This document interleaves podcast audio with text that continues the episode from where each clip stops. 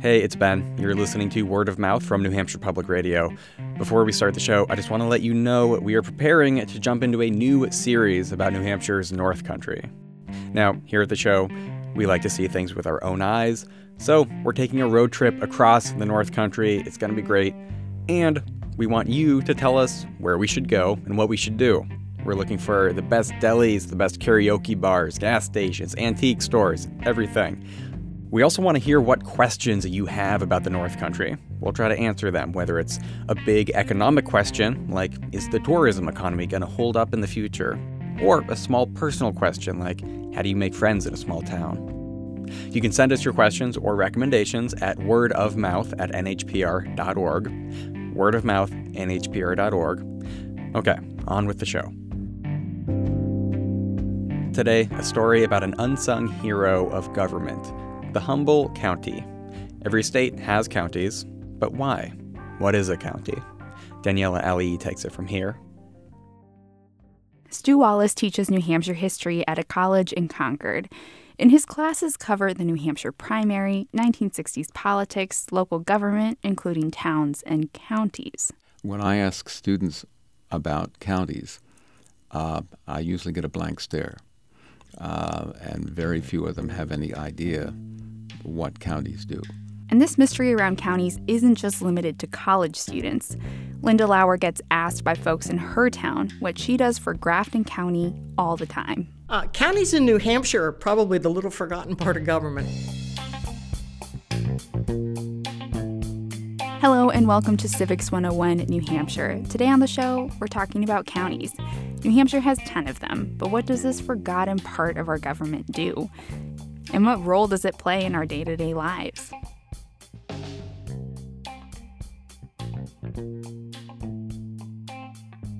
Counties have sort of been an afterthought in New Hampshire since it was a colony. People lived here in the 1640s, but towns and townships were the primary form of local government. We didn't get counties until nearly 130 years later. It's the 60s, 1760s, and New Hampshire's population is booming. People are pouring into the Lakes region, they're going up into the Upper Valley. Uh, suddenly, New Hampshire is, is covering the map with brand new towns. Soon after, three quarters of the New Hampshire towns we know and love today were in existence. But even with all these settlers moving further north and west, Portsmouth was the colonial capital, the hub of New Hampshire colonial life people had to make their way over to the seacoast for jury duty, to go to court, to take care of all their government business. And the people way out in the Upper Valley and the Lakes region. So was saying, hey, wait a minute. This is a major uh, gripe for us to have to send somebody from, say, Hanover or Haverhill all the way down to Portsmouth just to be a juror or to file a deed or whatever. These towns decided enough is enough. There has to be a way to handle local business, well, more locally. So the lower house of the Colonial Assembly got together and petitioned uh, to have the state divided into four counties. But the bigwigs in the governor's council, who all lived in the Portsmouth area, were like, mm, no. And they thought it was just fine that everybody had to come to Portsmouth and stay in their taverns and eat their food, and they didn't have to go anywhere. So the lower house said, let's do three counties, but the council said, how about two? After some back and forth, the province of New Hampshire was divided into five counties. Basically, a county is a geographic boundary. In New Hampshire, they were drawn along the already existing town lines. So by 1769, Cheshire, Rockingham, Grafton, Belknap, and Strafford counties were in place, named after some English noblemen friends of the governor. These new counties meant farmers wouldn't have to take several days off to make their way out to Portsmouth on foot or on horseback.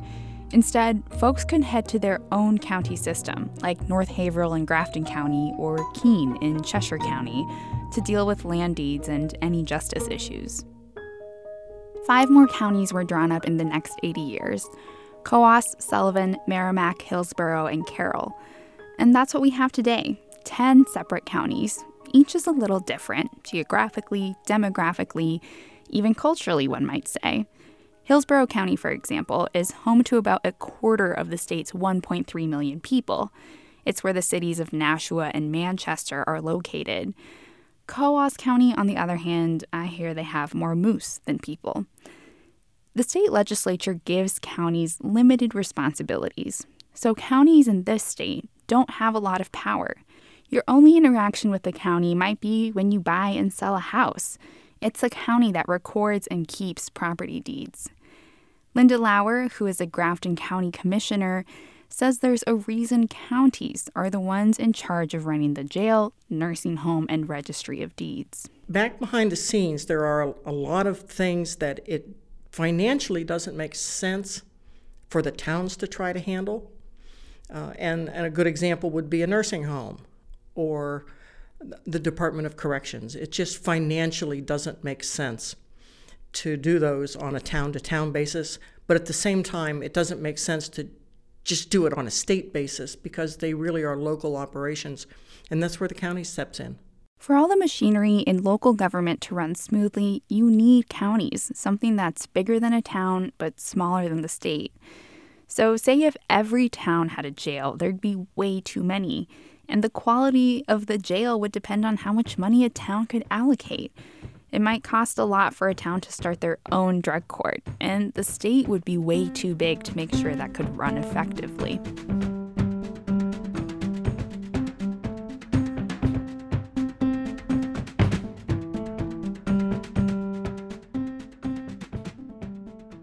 Carrying out those responsibilities falls on the county commissioners. Each county elects three of these folks, and you can think of them as the executive branch or the CEOs of the county. In Grafton, the commissioners serve two year terms. Other counties have different term lengths. They're typically two or four years long, depending where you are. County commissioners are responsible for personnel and financial management of all the county operations. But that's mainly it. Counties don't have a legislative branch, they're not creating laws or policies. Only the state and towns have the power to do that. So you can think of counties as having a judicial branch and an executive branch. The judicial branch handles jails and courts. The executive runs the nursing home, registry of deeds, employee and personnel issues, and they have to find the money to make sure those are all running. Putting the annual county budget together is one of the jobs that takes the most time for Linda and the two other Grafton County commissioners. It's in February that that process really gets going. The commissioners sit down with each department head from nursing home, jail, the county attorney's office. They will each come in and, and spend time with, with the commissioners and with, the, um, with our county administrator. We will go through the budget line item by line item and try to get justification, uh, see what what we think is critical, what isn't critical. Then they meet with the Employee Council, which represents the 400 people who work for Grafton County. A big part of that meeting concerns salaries for the next year. Uh, they certainly want some say so in their cost of living increase. And after all of those meetings, the commissioners put a draft budget together and they have a public meeting about it because, well, you pay county taxes if you own property in that county. On your property tax bill, there will be a line for county tax. It typically is fairly small, typically well under 10% of your total tax bill. So if you live in Lebanon, the biggest city in Grafton County, the total tax rate is about $30 per $1,000 of valuation. Lebanon gets about 10 bucks of that, and the county just 2. So some folks might pay more attention to what happens in their city or town than what happens at the county. Because in Linda's experience, Grafton's public hearings don't get big crowds. It was so disappointing last year when we had our public budget hearing, knowing that we're impacting the county taxpayers. And I looked out into the room and I had two newspaper reporters one state rep, and his wife, who was a social service agency asking for money.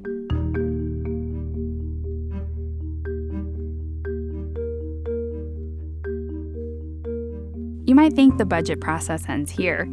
After all, Linda and the other commissioners have talked to pretty much everyone. They have drafts and charts and Excel sheets at the ready. But the commissioners don't actually hold the county's purse strings. That power rests with the county delegation. and the county delegation are the elected members of the House of Representatives in that county. That's right. The folks you elected to represent you at the State House in Concord have a big say about what happens in your county. Each county has an executive committee that's made up of a few state reps. The county commissioners meet with that executive committee at least every two months. And we bring them up to speed on where we are financially, uh, how do our expenses look compared to where they should be, how is revenue looking, uh, do we have any major facility issues that are coming down? So, once the commissioners have put a draft budget together and have had their public hearings, they send the budget to the executive committee, and then the process sort of starts all over again. Department heads and county commissioners sit in front of the committee and go through, they ask all of their questions, they ask justification. Um, the commissioners, we try to explain why we supported it or why we didn't support it. The executive committee can add money or cut money where it sees fit to. And once they have a draft, all 27 Grafton County delegates get together at the end of June to vote on whether or not to approve the budget. And unlike the state budget, nobody can veto the budget the delegation passes. They get the last word. Our job as commissioners is to manage the budget they give us and to tell them what we think the budget should be. They also set the salaries of the county's elected officials.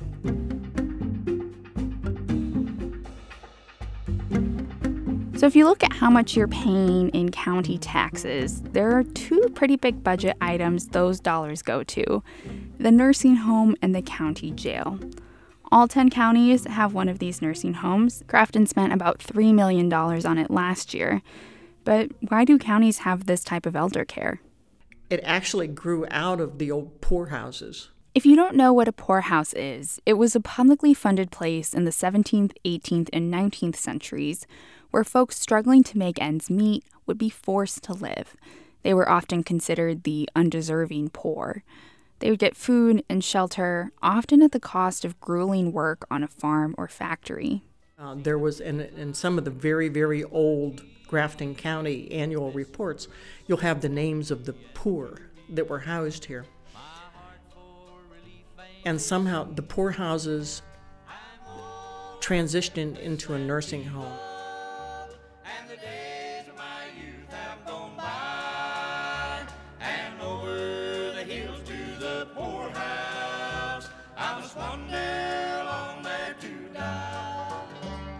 After the 13th Amendment passed and involuntary servitude was outlawed, people were no longer forced to be in poorhouses.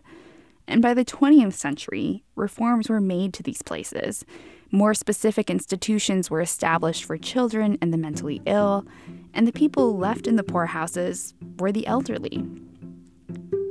Then comes the Social Security Act of 1935, which said aid would not be provided to poorhouses.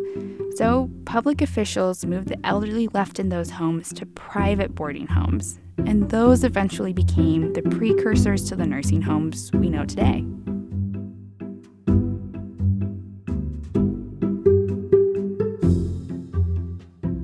Nowadays, there are 135 beds in the Grafton County Nursing Home, and the place is almost at capacity, with 126 people staying there as of February of this year.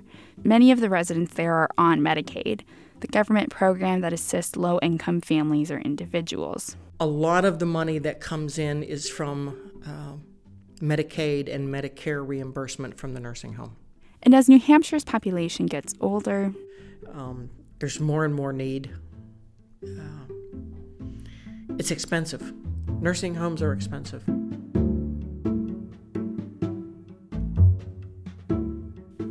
The second big budget item is the county jail. This is where prisoners serve out sentences for misdemeanors. That usually means a sentence of less than a year. Or if they don't have enough money to make bail, they wait in jail until they get a hearing. And now, bail, to clarify, is basically a payment you make to the court if you want to get out of jail after you're arrested. Last year, Grafton County Jail averaged about 83 inmates per day, according to the Department of Corrections annual report. A lot of the inmates work on the county farm. Grafton has the only remaining county farm in New Hampshire, and these farms used to employ people in the poorhouse. Grafton's County Farm has a dairy operation, a small piggery, a tree stand, and a farm stand. Some of the food even goes to the nursing home and the Department of Corrections, as well as to a food pantry and some local schools. We actually have uh, inmates that run our farm stand during the summer. They handle all the cash, they, they do everything. So uh, it, it's a good learning experience for the inmates. But they aren't paid for their labor. They get fresh air and a chance to talk to their buddies and get away from the TV. County jails in New Hampshire and across the country have had to face a growing opioid crisis. Oftentimes, county jails are serving as the main mental health facility for communities. And there have been efforts to divert people who have substance use disorders from jails. Often, that takes the form of drug court. Uh, rather than put them into jail, uh, taking them away from their families, away from their homes, away from their jobs. Uh, they went into a, a, drug court program. Under they saw the saw the judge every week. They got counseling. They had drug testing on a random basis. Um, pretty intensive program. Drug court is primarily funded by the state, but for it to really work, the judges and caseworkers and police all need to be a part of the community. And that's one reason why drug court is administered at the county level. The key player in helping Grafton County become the second in the state to have drug court was the county attorney. In other parts of the country, they're known as district attorneys. And in New Hampshire, you elect these attorneys. This position has major influence over the local criminal justice system, in part because they're the ones in charge of prosecuting crimes and deciding how they'll charge people. Because the county attorney is the one that has to make the offer. The, these are not programs that anybody can just say, oh, I don't want to go to jail. Let me go into drug court. These are programs that the county attorney or their staff has to agree to put them in. A large portion of the rest of the criminal justice system is administered at the county level. We also have adult diversion and we have juvenile diversion programs. And again, things that just require people to make restitution, require them to do community service, they have a chance to get their record wiped clean. They get a chance for a fresh start. Across the country, a lot of district attorneys or county attorneys run unopposed. So your vote does matter if there are certain kinds of changes you want to see at the local level.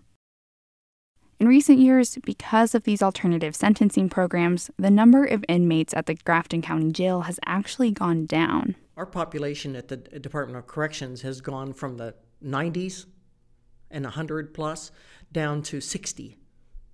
Um, so we just don't have the number of inmates. And unfortunately, that doesn't translate to a big cost savings because we still need to run the same number of units. So we still need the same number of corrections officers. It, it just means we have this almost the same expense for fewer people. There's one more elected position that's vital to a county's criminal justice system the sheriff. It's a partisan position because, as it's written in state law, all county office positions are partisan. You have to pick which party you're representing. Other parts of the country do have nonpartisan county positions. Grafton's sheriff through 2018 was a Republican, and last November he lost to a Democratic challenger. The sheriff is in charge of a few things transporting prisoners to court, apprehending folks who are indicted, and serving civil proceedings, so a summons for court, for example. In Grafton, the Sheriff's Department also oversees a dispatch call center, which handles emergency calls for more than 50 communities.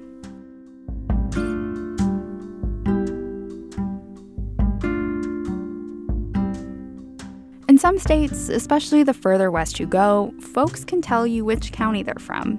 In my middle school, we had to fill out a map of all the counties in central Illinois.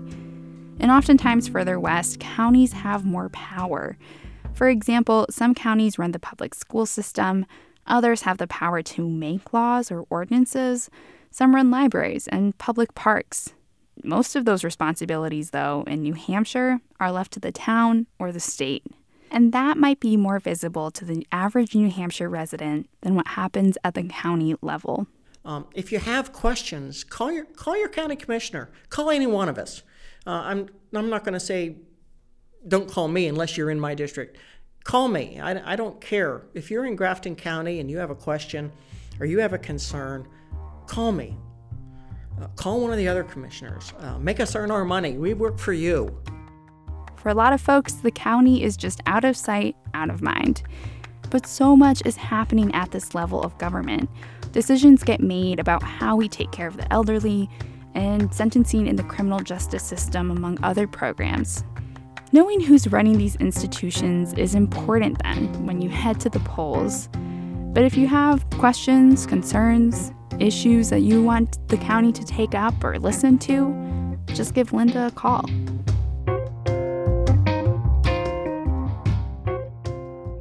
Daniela Allee is a producer here at NHPR. Word of Mouth is created by Daniela, me, Ben Henry, Justine Paradis, and Jimmy Gutierrez. Our executive producer is Erica Janik. That story you just heard is from our series called Civics 101. You can hear more at civics101podcast.org.